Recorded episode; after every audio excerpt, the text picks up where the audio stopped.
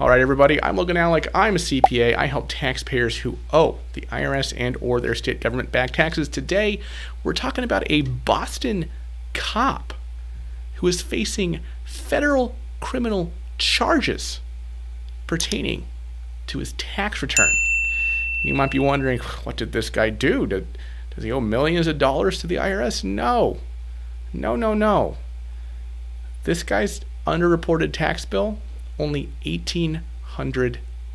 Only $1,800 in taxes. So why is, why is he facing federal criminal charges? Let's get into it.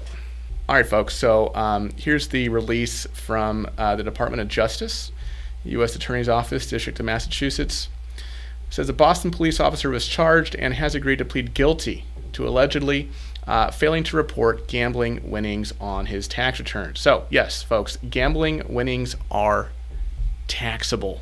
Okay, um, you know if you go to the casino, uh, you you win you know a hand or you win a, at a machine, you're gonna get um, you know the money, and then uh, at the end of the year, the casino is to send you what's called a Form W2G. Um, that form also goes to the IRS to show your gambling winnings. Now, what is not reported to the IRS? Your gambling losses, right? And you can net your gambling losses against your gambling income. Uh, you can't exceed your gambling income uh, with your losses, but you can wipe them out completely. Um, there's an exception, of course, if you are a professional gambler. Okay, just wanted to uh, state that. Um, so yes, if you win, uh, you know, obviously the lottery or, or gambling or something, then uh, that is that is taxable. Um, this cop's name is Dana Lamb of Roslindale uh, was charged and has agreed to plead guilty to one count of filing a false document with the Internal Revenue Service. Um, obviously, that's likely uh, his tax return that was the false document. Um, now, I want to point out something here. Uh, this guy was not charged with a federal crime because he owed some taxes, right? He's he uh, is facing federal criminal charges because he lied about it. Okay because he did not um, uh, re- report this on his tax return. Okay, so um, let me let this be, let this be a, and this wasn't a huge amount either, as you're going to see uh, in this press release. So let this be um, a word to those of you out there uh, who are considering, um, you know, maybe not being completely honest on your tax return because you're afraid uh, maybe you can't pay the taxes. Let me tell you, the IRS is willing to work with folks. Okay, uh, good honest folks maybe just get behind on their tax bill. Okay, there are solutions out there. I've talked about several of them uh, on this channel. Offers and compromise, currently non collectible status, partial pay installment agreements. Uh, there are others, innocent spouse, you know, filing back tax. There's solutions out there. Okay, what you don't want to do is lie to the government and file false tax returns. So what exactly what exactly happened here? Um, this says in May 2020, while an officer for the Boston Police Department, Lamb um, sold a winning lottery ticket worth $10,000 to a convenience store owner for cash rather than properly claiming it with the Massachusetts Lottery Commission. He then failed to report his gambling winnings on his U.S. individual uh, tax return for that year.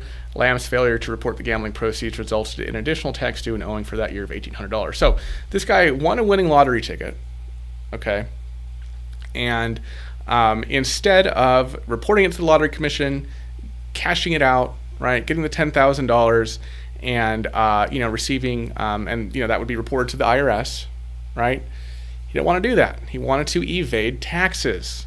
So what did he do? He sold it at a discount, at a 25% discount, I think. I think in uh, another article it says that he sold it for $7,500. Uh, they say that he, he won $10,000 uh, with at a winning lottery ticket, and he sold it to a convenience store owner for $7,500 um, in cash.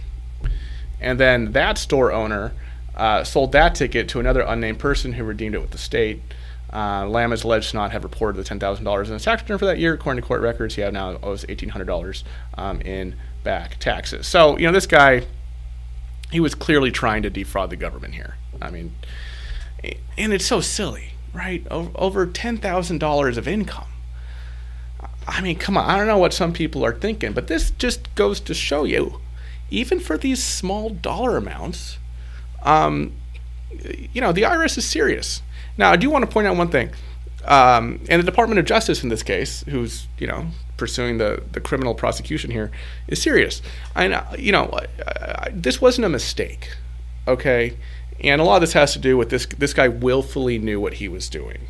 Okay, it wasn't like he made a mistake and oh my gosh, he forgot to report this. No, he he had this whole scheme going on to sell this lottery ten thousand dollar lottery ticket to convenience store owner uh, for seventy five hundred bucks, right?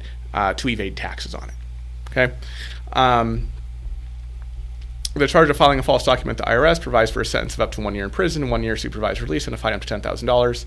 Blah blah blah. It looks like um, there's gonna there's a plea deal, and um, I think where did I read? He's just gonna get like one year uh, of probation. Right. So it says while plea hearing has not yet been scheduled, the agreed upon deal released Thursday recommends Lamb Okay, so this is not finalized, but recommends Lamb serve one year probation, pay an unspecified fine, pay a mandatory special assessment of fifty dollars, and pay eighteen hundred dollars, which is you know the underreported tax and restitution. He's been placed on administrative leave.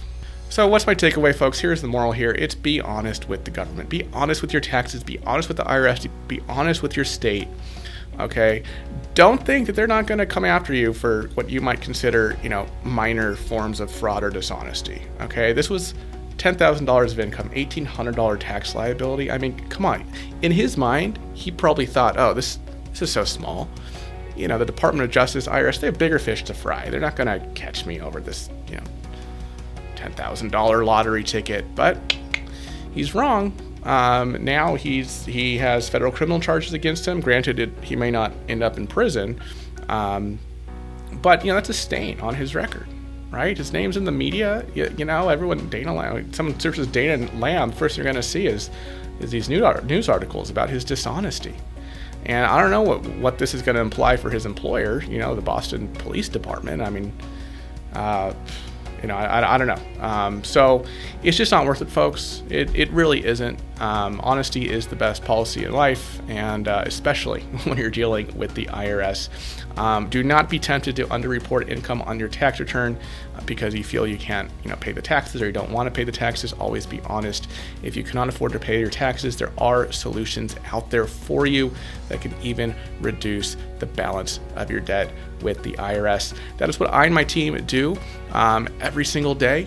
Uh, if you would like to schedule a free consultation with one of my tax professionals, and I do try to make these calls as well, give us a call 844 321 taxes uh, or email taxrelief at loganallec.com with a brief description uh, of the situation you're facing right now. I do have some tax relief videos for you. I have a video uh, right here on exactly how much to offer in compromise to the IRS. Uh, it's an hour long video, great training. I also have a video right down here uh, that also relates to tax relief. So I'll see you in those video, folks, and I'll see you next time. Bye bye.